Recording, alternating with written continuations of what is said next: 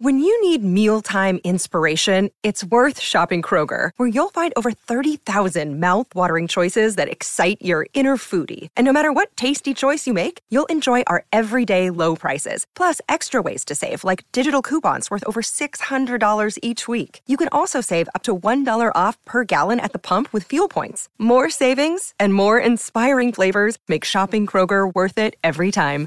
Kroger, fresh for everyone. Fuel restrictions apply.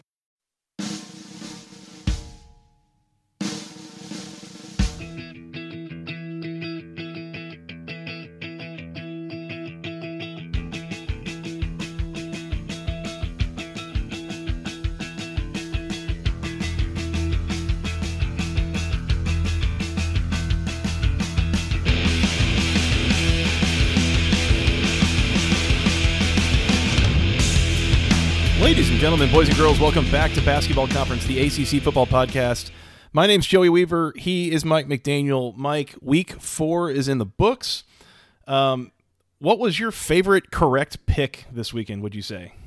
We don't have that many. Yeah, there, that is a short list to choose from. Um, yeah, these games, needless to say, did not really go the way that we thought they would in a lot of cases. So um, let's go ahead and, and just jump in and talk about them. So, first of all, worth mentioning off the bat here, uh, we had four games that we picked against the spread. We went one and three against the spread, um, and a couple of them were outright losers, games that we thought a favorite was going to win.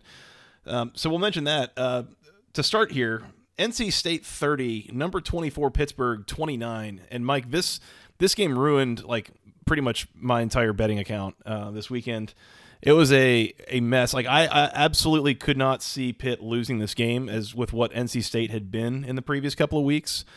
And yet Pitt came out. I, I thought the biggest thing to me, the biggest takeaway was that Pitt's defense did not look like themselves. They looked a little bit slow, a little bit lethargic. They weren't able to get pressure on Devin Leary. They, they didn't create a lot of a lot of issues for him in the way that I thought that they would. If you told me somehow that NC State was going to come up with 30 points, I would have not ever believed you on that. I so I, I was really disappointed in Pittsburgh's defense in this game. But I will say the quarterback play between Kenny Pickett and Devin Leary here was awesome. These guys looked about as good as we've ever seen them look, and uh, probably have a couple of questions here for Dave Doeren with where has Devin Leary been? Yeah, Pitt is on my shit list. Let's start here. Mm-hmm. I took the under 24 first half total.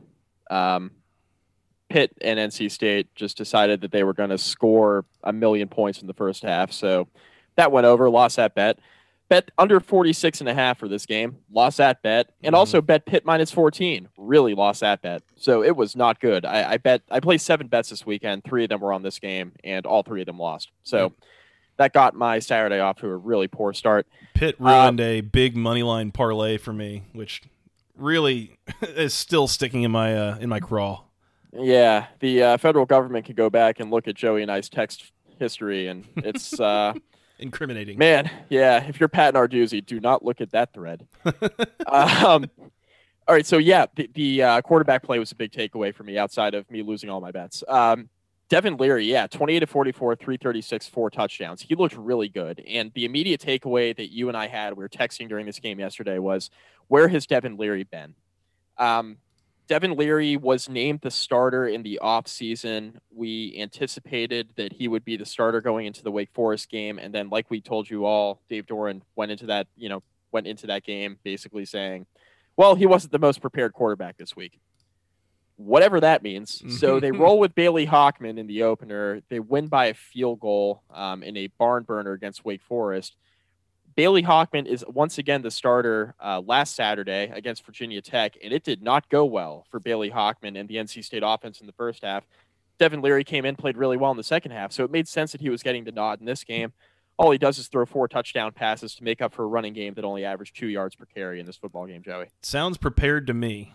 Yeah. Um, yeah, checks notes, 90.3 QBR. Yeah, I think he was prepared. That'll work.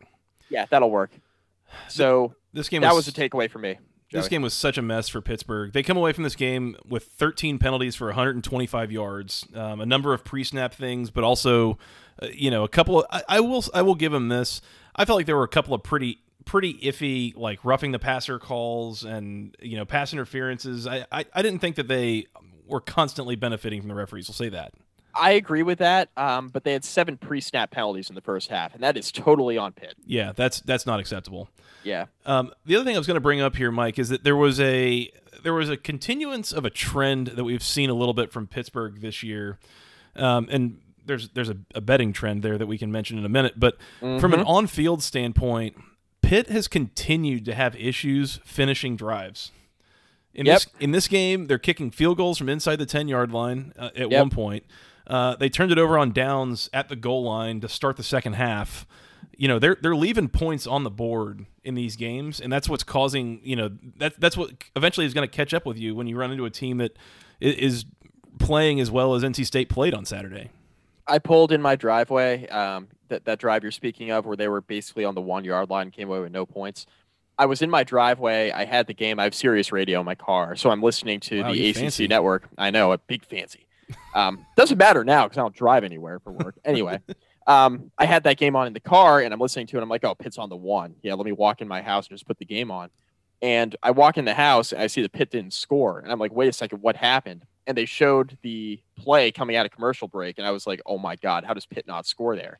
And that was a trend because right before halftime, Pitt's got all this momentum because they all of a sudden were kind of chipping away, getting back in this football game but they have first and goal at the nine, another pre snap penalty. They had two false starts that absolutely killed them there, mm-hmm. trying to go in and score before the half um, on two consecutive drives.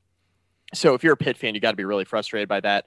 All those pre snap penalties really killed them in the first half. And then, you know, you talk about the nitpicky pass interference calls and stuff like that. Like there were some some penalties on downfield passes where I was like, you know what, I'm not entirely sure that was DPI, but. Mm-hmm with all that being said, I, I, thought it was an undisciplined football game by the Pittsburgh defense. And that was the big takeaway for me.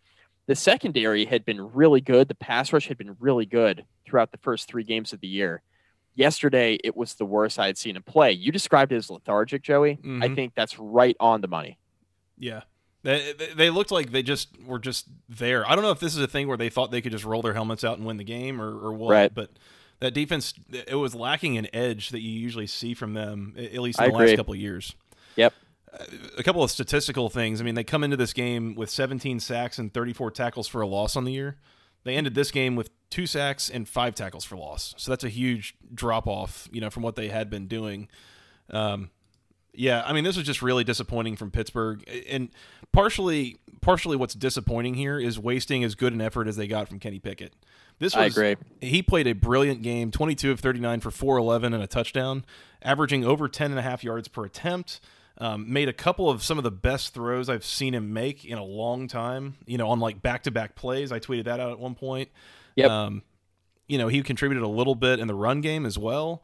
You know, not just on QB sneaks and that kind of thing. Like he, he moved a little bit. So, I, I was really impressed with him. I thought he played a brilliant game, um, and it, it sucks now to have to sit there and do that in a, in a loss. You know that that's right. too bad for him.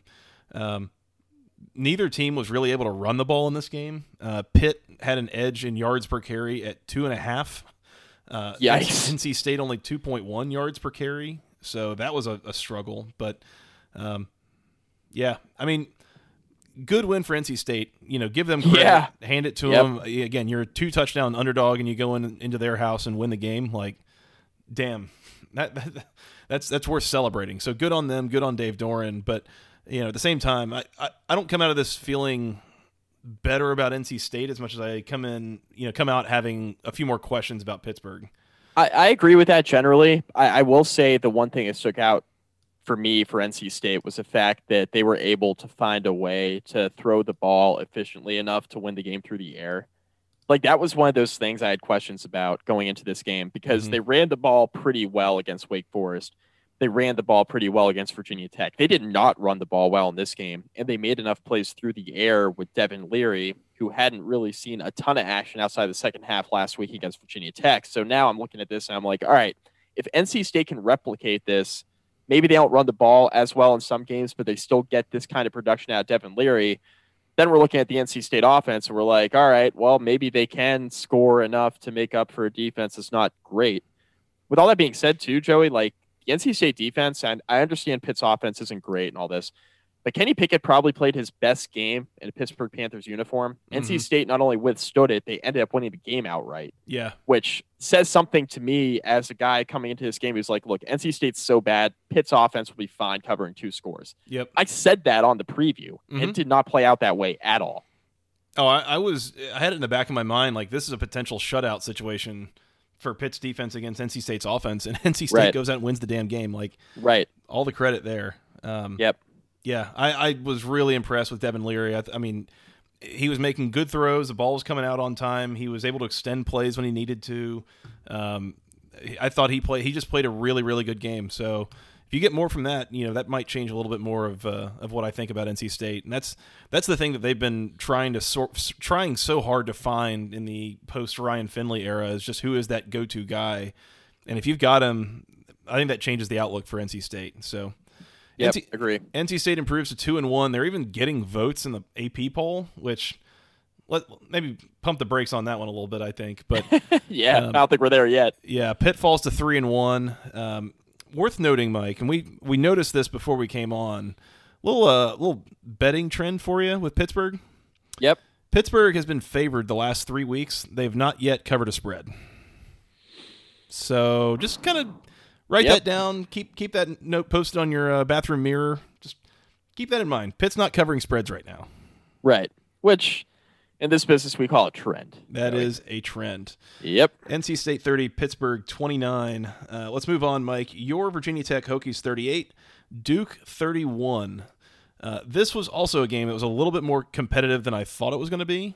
Um, Virginia Tech, God love them, defensively were so short on just bodies. Um, Yeah. I mean, they were they were struggling uh, in a lot of ways with Duke's offense in this game, but I was really impressed with the Hokies' running game and, and what they were able to do on the ground, which is again such a stark difference from what we've been saying about them for a couple of years now. Um, you know, good win for Virginia Tech. Um, Duke, I thought looked better. Yeah, I mean, look, I mean, this is the best Duke has looked, and Virginia Tech was down 21 players. They were down a couple of assistants. They were down out of those 21 players, their top four defensive backs. Um, Virginia Tech started a walk-on safety, Tyler Matheny. He's a redshirt sophomore.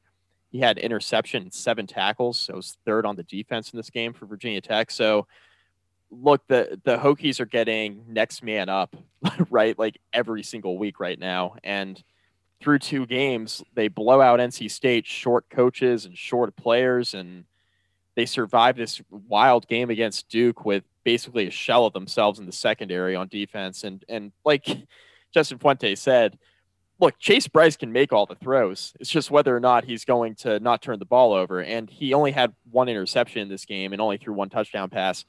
But it felt like a better Chase Brice performance. And before we talk about what this looks like for Duke the rest of the season, I, I we got to couch it by saying Virginia Tech just didn't have anybody in the secondary. Mm-hmm. So how much better was this for Chase Brice? And the one interception he threw was, you know, probably should have been caught. It was that interception by Matheny.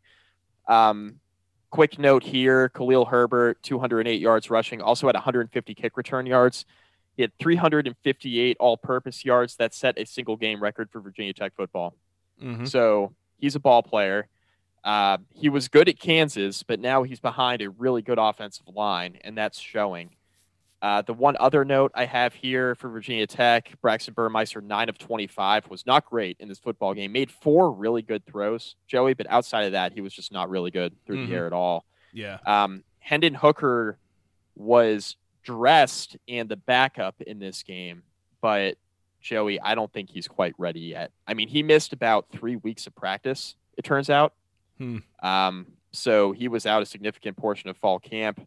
There are some rumors circulating that the coaching staff might be a little bit worried about some of the weight he's lost. So Mm, he's not quite not quite there yet potentially from a physical standpoint we've talked about hendon hooker's weight before and how he's kind of this lanky quarterback and he's run the ball a lot and has a tendency to take some hits yep. they might want to get a little bit more on that frame um, but i don't think nothing that i saw let, let me put it this way nothing that i saw and nothing that i've seen in the first two games to me indicates that braxton burmeister is a better choice of quarterback than hendon hooker and Justin Fuente made the mistake with Ryan Willis last year, holding on to that too long. And if Hendon Hooker is actually healthy and he's sitting behind Braxton Burmeister, I have some questions, Joey. Yeah.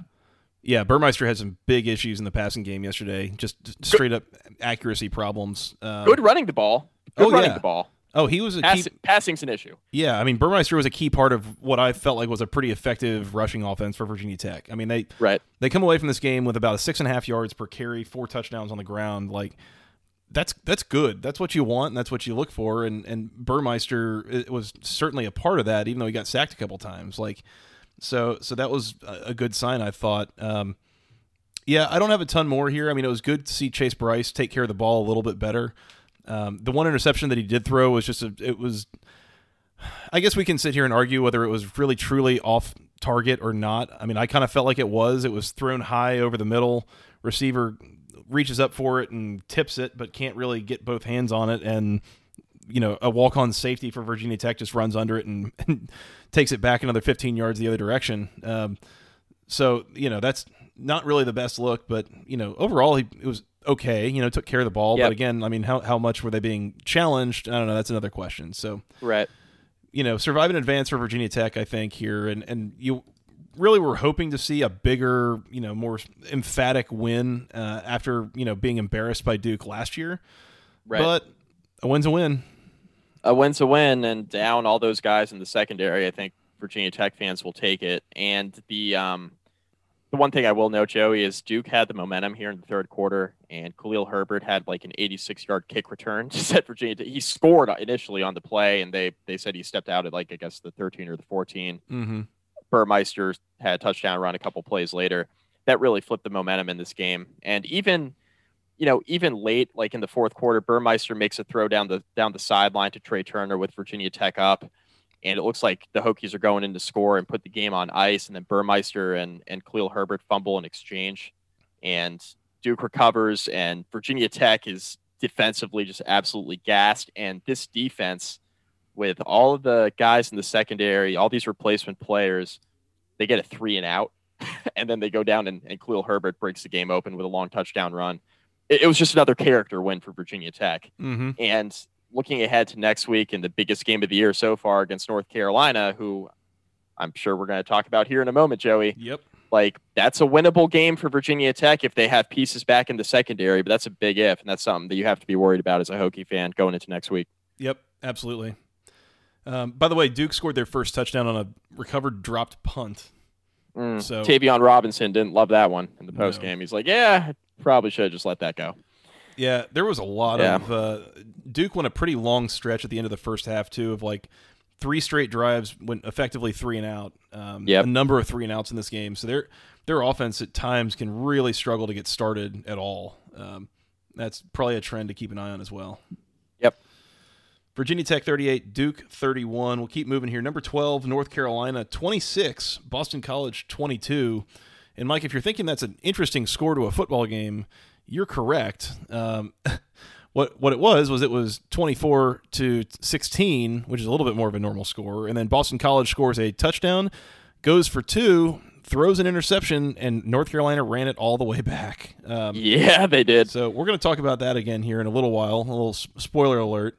Um, otherwise, North Carolina looked kind of rusty in this game. Yeah, They, I mean, I don't know what to say about North Carolina. I mean, they came out pretty hot. They scored touchdowns in their first two drives uh, and moved the ball down the field pretty easily. But then Sam Howell throws an interception on their third possession, and then from there it was much much tougher sledding. We'll say.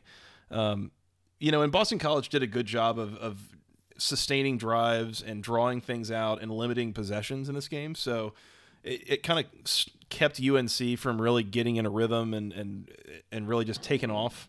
Um, but you know, a win's a win. Again, it, this is a lot closer than we thought it was going to be against a Boston College team that just effectively lost to Texas State and, and kind of got Right. lucky to win last week. So I, I don't know. I, I same thing. I don't know how much better this makes me feel about Boston College as much as man, North Carolina. Like you got to start being what we think you're going to be if if you're actually going to be that. yeah, I agree. Um, yeah, a weird game. I mean, we were talking in the preview about how look, North Carolina's a two touchdown favorite. A lot of people are saying, "Oh my God, it's a lock. They're much better than Boston College." especially with how BC looked against Texas State. But you and I both talked about how there could be a rust factor, like NC, uh, UNC hadn't played in three weeks. Mm-hmm. That really showed. Like North Carolina got off to a really good start. They're up 14 to 3 after one. Excuse me. But they, they just didn't look good. Um, really, throughout the duration of this game, it just didn't seem like the offense looked as comfortable Mm-hmm. um, after the first quarter. It was a little, it was weird. I don't know if it was something that Boston College did defensively to kind of make some adjustments and kind of bottle things up, but it was weird because like you look at the stats for North Carolina, like Sam Howell had a pretty decent game, right? Like he throws for 225, two touchdowns and a pick. The running game, like av- the the backfield averages four and a half yards per carry. Like offensively, it seemed fine. But like you mentioned, BC just felt it felt like they took North Carolina out of a rhythm. Like North Mhm. Carolina likes to get the ball, they like to score quickly.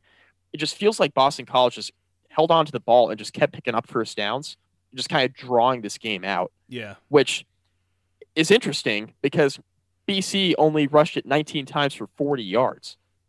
So it's weird how this just kind of kept being drawn out, especially the second half. I'm like, yo, UNC, you guys got to put Boston College away because like BC wasn't doing anything fancy Yeah. in the second half. I mean, they scored six points in the second half. yeah. This was this was a game where BC had the bulk of their offensive production, obviously, in the second quarter, and it just felt like after that they couldn't really get going. But neither could North Carolina. And it was a really ugly game in the second half. Like you mentioned, BC scores that late touchdown in the fourth quarter. All of a sudden, it's 24-22, and I'm sitting here and I'm like, wait a second. If BC converts here, are they going to try to steal this? yeah. it and and it never really felt like North Carolina could pull away, and that was odd to me. Um, and I just don't really come away from this game really all that impressed with either team. I think it tells us more about North Carolina at this point than it does uh, about BC. Like, I don't really know what Boston College is, truthfully, Joey. Like, yeah. look really good against Duke, like lay an egg kind of against Texas State, but find a way to win. And then all of a sudden, you just kind of draw this game out against a North Carolina team on paper that we think is pretty good. Mm-hmm. But nothing I've seen out of North Carolina so far this year indicates to me that they're a top 15 team. And Joey, they're ranked number eight in the country in the new AP poll. And I don't, I don't see that in, I- in the two games I've that. watched. Yeah, I saw that. I was like, this is not played like a top ten team so far. No, no, agree. And I, I think they're good, right? Like I think they mm-hmm. have high level offensive players and they got a lot of defense, like a lot of returning production on defense. Like I do think they're a good team, Joey, I think they're well coached. and I think they're well coached. But having them sitting at number eight after the two performances that I've seen, I can't get behind that yet. I mean, I, I haven't seen anything to indicate that's going to be the case. yeah, the number eight team in the country wouldn't take forty minutes to really wake up against Syracuse and wouldn't, you know, be in danger of a uh, two point conversion to tie the game, you know, with a minute to go against Boston. I agree. College. Like, I agree. and and it's worth mentioning too here that North Carolina, fir- first of all, only had the ball nine times in this game. Like Weird. literally, Weird I mean, this game. is a legitimately limited possessions kind of game. Um, I mean, Boston College. If you look at Boston College's drives, seven plays, three minutes and 12, 10 plays, three forty nine, 10 plays, three forty seven, three plays, eighteen seconds, three plays, two thirty five, 10 plays, a minute nine. Five plays, 211, nine plays, 605, six plays, 256, 15 plays, 501. Like they were just holding on, just sitting on the ball. for a lot of Nine plays, nine plays, 605 is sh- Absolutely. chef's kiss. Yeah, put that in a museum.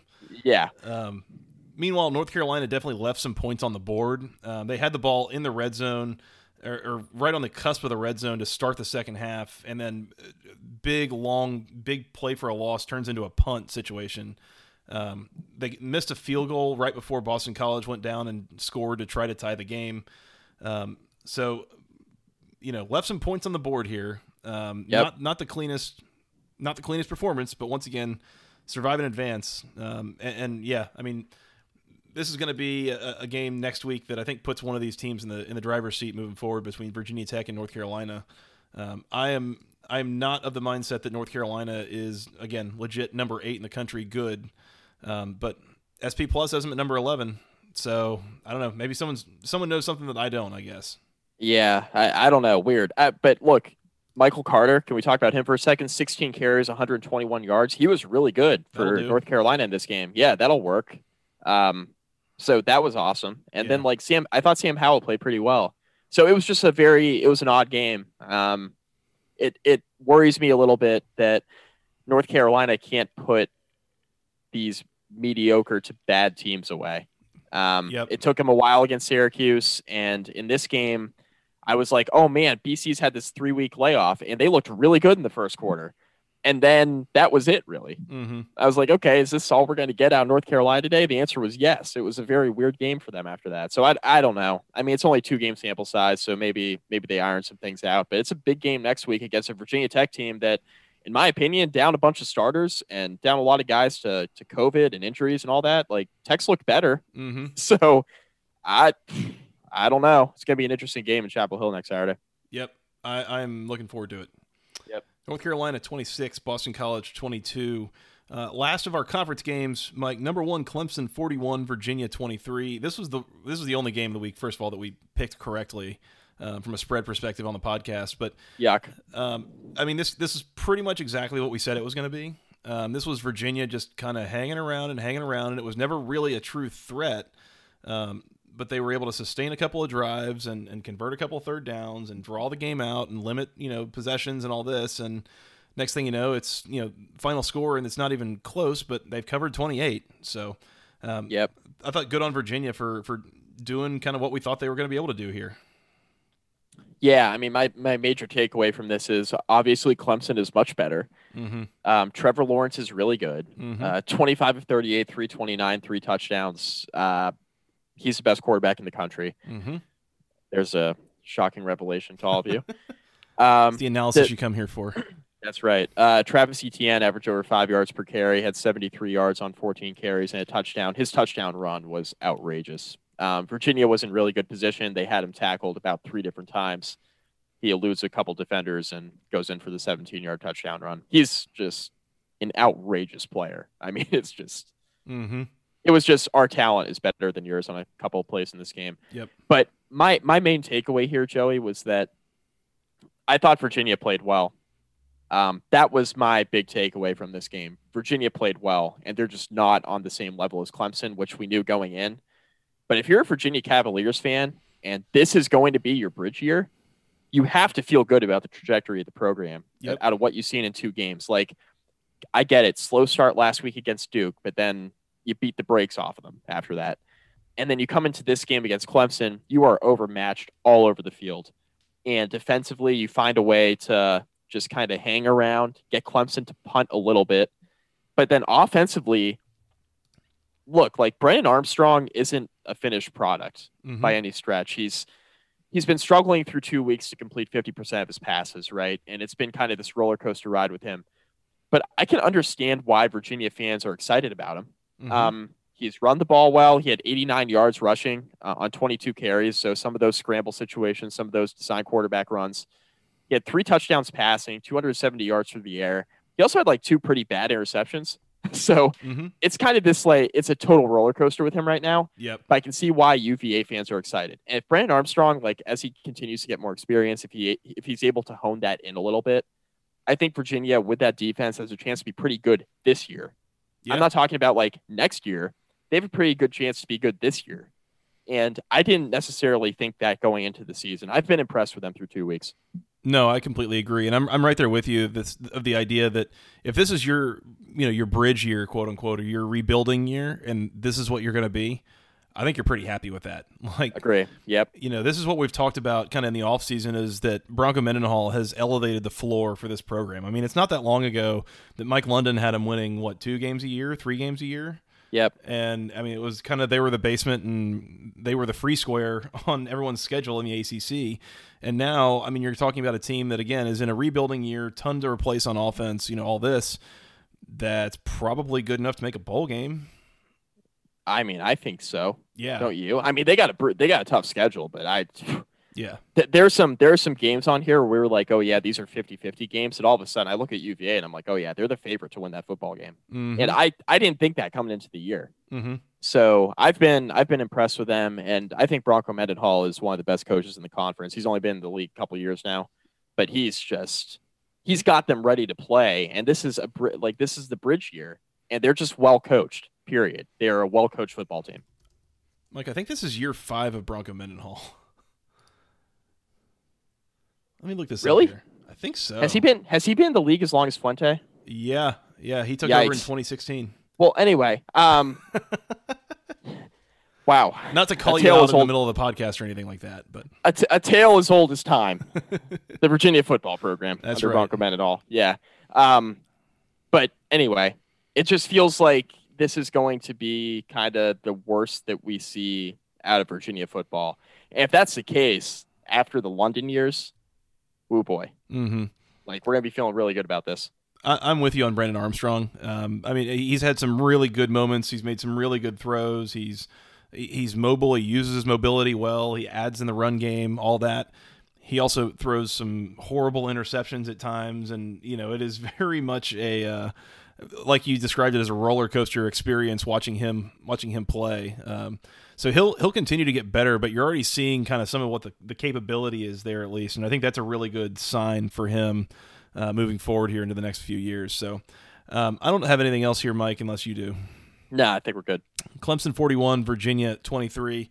Uh, a couple more games we have against FCS competition. Uh, Wake Forest 66, Campbell 14. This game was a little bit of a game in the first half. Um, you know, Wake took only, you know, it, it took most of the first half for them to open up a 24 to 7 lead. And then, Mike, in the third quarter, it turned into an absolute avalanche. Wake Forest scores 28 points in the third quarter um, and really just starts running away with it. Um, I mean, this is a game that Wake was favored. I think the closing line was something at like 34 or something like that. And so when Wake Forest is is favored by 34 point, points over anybody, it tells you something. But still, I mean, it makes you feel good as a Wake fan or something, or as a, a member of the team to you know, coming off of a couple of losses, be able to come in here and just kind of exercise some demons, uh, you know, get out some aggression, get into some rhythm, and and now hopefully have a little bit of momentum that you're feeling like you're you're working towards something here uh, with another game towards uh, here in a couple of weeks against Virginia. So I, I don't know, good good win for Wake Forest, good performance here. You're talking about Wake Forest exercising their demons. Really, Wake Forest in the second half just went out to get some exercise. Like that's really just it's basically what happened. A lot of Um, running. A lot of lot of running. Um, Taylor Morin, nine yard pass from Sam Hartman. That was with 12:25 to go in the third quarter. Literally, um, 59 seconds later, Zion Keith, 45 yard interception return. Mm-hmm. Um, so it went from 24 to 7 to 38 to 7 in a span of about four minutes. And then it got real ugly, like you mentioned. Like Wake Forest scores two more times in the third quarter, twice in the fourth, and absolutely just ran away with this football game. And like you said, it was like it was this game in the first half where Wake Forest was just kind of chipping away and scoring some points. They get out to a quick 14 nothing lead, but then the second quarter they couldn't really like pull away, pull away. Mm-hmm. And it was like 24 to 7 and a half, and you're like, all right, well, like Wake's the better team. And then it was a murder. Yeah, yeah, it got real bad real fast. Yeah. Um, so good on Wake. 66-14 winners over the Campbell Fighting Camels, Mike. yes, You ever that's seen right. a camel fight? I'm going to leave that right there. Florida State 41, Jacksonville State 24. Um, if if this sounds like it was kind of a close game to you, uh, you don't know the half of it. Um, Florida State was down by two touchdowns in this game shortly before halftime, um, and and this is the point that we're sitting here looking at ourselves saying, "Oh God, what are we about to witness here?" Um, yeah, that was nerve wracking. Yeah, I texted you. I was like, uh, Florida State question mark. Yeah, Um, that wasn't good. big yikes, Florida State. Uh, Zerrick Cooper was the quarterback for Jacksonville State in this game, former Clemson commit and Mm-hmm. recruit and backup to the backup to the backup. He was like, I think he was uh, Kelly Bryant's backup. Might have I'm not been. mistaken? Yeah, yeah. Yeah. Um, That rings a bell. So he, yeah, so he goes 22 of 30 in this game for 232 yards and a pick. Uh, really, it was just a ugly, ugly game for Florida State offensively in the first half. Um, they were down 14 nothing after one. We're all sitting here saying, Florida State's not really going to do this today, are they? um, then they scored 34 points in the second and third quarter, so that helped a lot. Um, and really just kind of got it together after halftime. Jordan Travis started a quarterback in this game for Florida State, Joey. 12 of 17, 210 yards, a touchdown. He he starred in this game at quarterback, but Tate Rodemaker started the game. Starred. Starred. So yes. Yeah, so that's one of the things I was going to mention here is that we didn't see James Blackman in this game. He he was benched, um, just outright benched. He was healthy as far as we know, and just Mike Norvell decided he's not good enough. He doesn't play, so they start Tate Rodemaker. Tate Rodemaker, like on the third play from scrimmage, throws a pick six. And from there, I mean, a few drives later, it was like they still hadn't scored a, a, a point and they were down two touchdowns. Jordan Travis comes into the game for Florida State, and the resulting drives are touchdown, touchdown, touchdown, touchdown, touchdown. Start that kid. Yeah, maybe just play him. Yeah, maybe just play him. Um, Florida State five rushing touchdowns in this game, 263 yards rushing, five yards per carry. Maybe just run the ball too. Yeah. Um, that seems to be working. I- I'm so sick of watching Florida State. I mean, Jordan Travis was good, like passing the ball in this game, but Florida State throwing the ball through three games has been an adventure. Yeah. Um, so I don't know. I mean, good for Florida State for not blowing this, but ah, yikes. I, I'm with you. It, it is so frustrating watching a Florida State team that has as much talent as it seems like they do. I mean, if you look at the 24 7 like team composite rankings where they're going to basically just stack up recruiting classes on top of each other for the last four or five years and tell you kind of what your whole roster looks like. Like they're ranked 16th in the country. Yeah, Like that's the level of talent that we're talking about. They they're ranked one spot ahead of Miami, which take that and do with it what you will. They're ranked behind Notre Dame at nine and behind Clemson at four, and that's it in the ACC. So you've got like the third most talented roster in the conference, arguably, and you're finding yourself down a couple scores to Jacksonville State in your own building. Like yeah, that's that's not a good look, and it, there's clearly something pretty um, pretty deep seated within this program that Mike Norvell and his staff are gonna have to figure out and, and undo and, and fix because, man, things are not great in Tallahassee right now. you gotta tear it down before you build it back up. But in the first quarter in this game, I, I was sitting here wondering if we were going to talk about Florida State being 0 and 3, losing to Jacksonville State, and I wasn't really sure how I was going to approach that on this podcast because there are programs that bottom out, and I like to make fun of Georgia Tech for losing to Citadel last year. Mm-hmm. But if you're Florida State, like you're not supposed to lose to Jacksonville State when you got four and five stars all over the field. Like that's not supposed to happen. And I'm not Mhm. really sure how I was going to approach that on here. yeah, So I'm glad Florida State found a way. and, and and that was the thing I was going to mention too is give them credit. Credit where credit's due. Is you know you did come back and and, and win the game pretty comfortably. So that's good. That's that's positive. But Right. you know, anyways, that's that's all I got. Florida State Yeah, forty one. Yeah. It, it was 41 10 after the first quarter. So, I mean, it was a pretty dominant performance by Florida State once they kind of strapped up their helmets. settled in. Yeah, Yeah. Florida State forty one, Jacksonville State twenty four. Uh, Mike, you want to give out some awards? Uh, yeah. Let's just start with the You Tried Award. Yeah. Let's start. Let's just start there. Yeah, the Brian Let's Van Gorder this out of the way. Memorial You Tried Award this week goes to you boys. Um, we we just are taking big L's on the bets and on the picks lately. Uh, the the picks have not been good. Uh, we are not giving out winners. You should probably just start fading us if you want. Um, yeah. So that that's not good. Now, once again, we've also picked Pitt to cover like every week for the last three weeks, and that hasn't really gone well. So the U Award goes to us for our picks, but little featuring uh, featuring the Pittsburgh Panthers on that one. Yeah, I mean, I went over three on Pitt picks, like I mentioned. Um, it, it was real bad for me yesterday. Mm-hmm. Pitt hasn't covered a spread, like you mentioned, through three weeks of the season.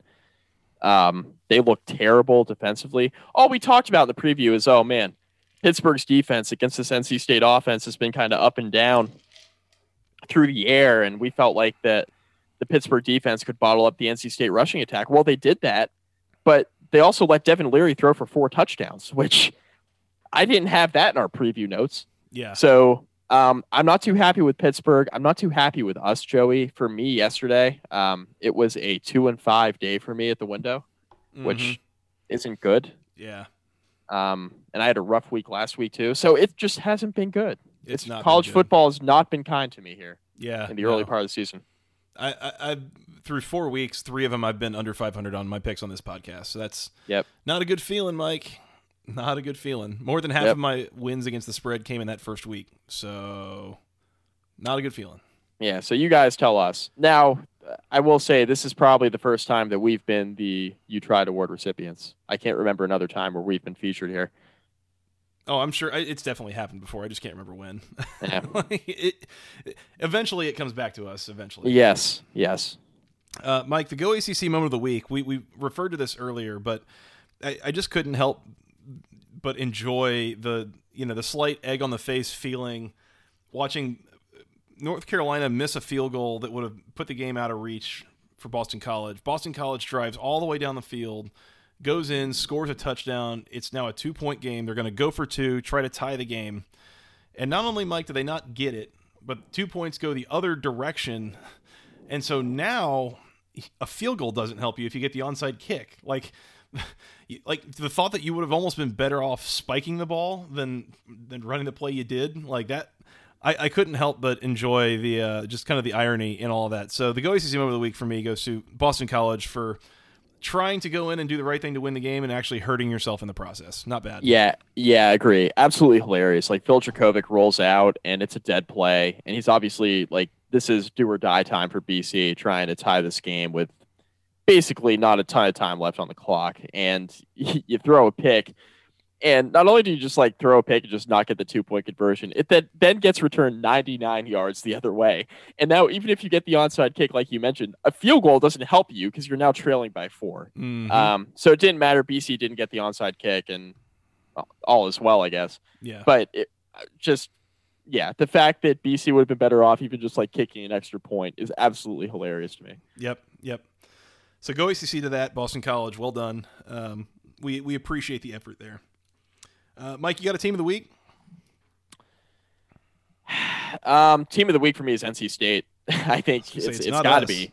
It's got to be. Yeah, yeah. We're not the team of the week. No. Um, yeah, team of the week has to be NC State. I, I, Joey, quite honestly, I'm not sure who else who else you could pick on this board. I mean, maybe you can make the argument for Virginia Tech being down a million players, but NC State's got to be the pick for me.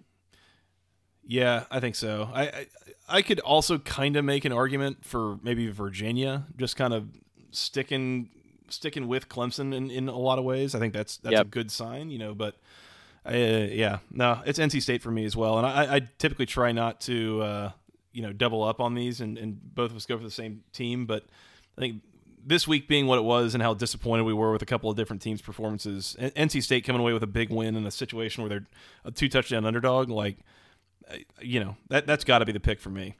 Yeah, it's a huge win for Dave Doeren. Period. Mm-hmm. I mean, huge win. Yep, it, it was absolutely huge. Um, player of the week, that, that was where my thought was to go to Devin Leary. Um, I mean, I thought he played a pretty brilliant game, and he was honestly him doing what he was doing was the reason that NC State was able to win that game um, as much as anything. So, give me Devin Leary for player of the week. I think that's a good pick. Um, and my pick goes to another player who, look, if he didn't do what he did, the team probably loses. Khalil Herbert for Virginia Tech, mm-hmm. 208 yards rushing, two touchdowns, 150 yards on kick return. We mentioned the kick return that he had the third quarter that totally flipped the momentum of the game. His 358 all-purpose yards, a school record for Virginia Tech. If Virginia Tech didn't have Khalil Herbert on the roster yesterday, they lose for the second consecutive year to Duke. So Yep. um, huge game for Khalil Herbert. He's been a big reason why Virginia Tech's 2 0. Honorable mention for me was going to be Kenny Pickett. Um, Yeah, I mean- no kidding. I, I'll take Devin Leary because his team won and he was able to propel, you know, propel his guys to a win. But I, I can't get over how just generally impressed I was with Kenny Pickett, like relative to what I've gotten used to seeing from him in, in recent years, really. Right. Um, so I, I, I was really, really happy with what I saw from him. Really impressed. So if you get two touchdown runs, Joey. Two touchdown runs. yeah. Yeah, we need to talk about that at some point. Is Pitt's offense really deciding what they what they want to be and what they are? Because there's a little bit of an identity crisis there, I think, right now. But Choose choose your own adventure. Yeah, that's a discussion for a later day. Yep. Mike, that's all I got on week four. Anything else? Uh, we learned more than we wanted to. We said, Joey, you know, I, I want to just circle back to preview real quick. We said on the preview towards the end of the podcast, we were like, yeah, I hope everything goes well for all the favorites. And I mean, in some cases it did, in some cases it didn't. And Mhm. even if it did go well for the favorites and they won the game outright, it didn't end up kind of how we expected it to. So I learned a decent amount this week, I felt like.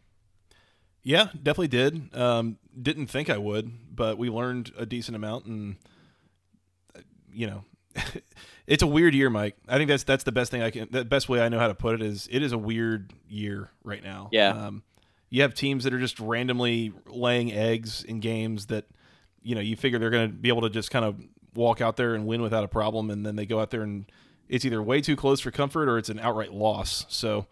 Um, yeah, I don't know. I, I- I don't know how to adjust for that necessarily with my picks, but Right. it, it's definitely kind of this uneasy feeling as I try to figure out what to expect. I mean, we had multiple games this week that had double digit spreads, and this was probably the most entertaining week that we've had so far. It was, yeah, it was fun. I mean, there were yeah a lot of close games and interesting situations to be in. So um, yeah, so it's not all bad. It's all good. No. I had fun. Yep. Yeah, it was good. I had fun. All right, Mike, let's get out of here. Uh, we're gonna come back and preview week five. Uh, but in the meantime, you guys can find us on Twitter. I am at FTRS Joey. He is at Mike McDaniel VT, and together we're at BC Podcast ACC. Y'all can send us an email with your questions, comments, concerns to the longest email address known to man, basketball conference podcast at gmail.com. Nailed it. Thank you. You can find us on iTunes, Google Podcasts, Spotify, Stitcher Breaker, all those great places, and especially on the Anchor app. Appreciate those who have. Uh, Mike, you want to tell them where they can find us on the social medias? Facebook, facebook.com slash basketball conference rate review. Find all of your podcasts there, Joey. Please do. Please do. And once again, appreciate those who have. Uh, Mike, you want to come back and preview week five? Yes, sir. Big week in the ACC next week, to say the least. Very big. Um, we got a Friday night game that I'm going to be at, uh, so that'll be fun. Uh, we've got six games on Saturday, all conference competition. So this is a this is a big week. You got a couple of really key marquee matchups. Um, so should be a lot of fun to preview this one. Yeah, ranked on ranked in a couple different occasions there, too. So That it should be good. Yeah, this Yep. is, this is a great weekend for ACC football coming up. So keep it tuned here. We will uh, we'll get you prepared, and we'll tell you all the picks that we're going to make so that you can make the opposite ones. How's that? That's, uh, I mean, look, fade us. clearly, Yeah. clearly a good strategy at this point. I'd be retired if I was just betting the opposite way. So, anyways, Yeah. all right, Mike. Well, we will talk then. We're not retired, so yeah, we'll talk then. Absolutely, got to keep doing it until then. Yep. Uh, all right. Well, until next time, for Mr. Mike McDaniel, I am Joey Weaver. Thank you guys so much for listening. We'll talk to you again soon, and until then, go ACC.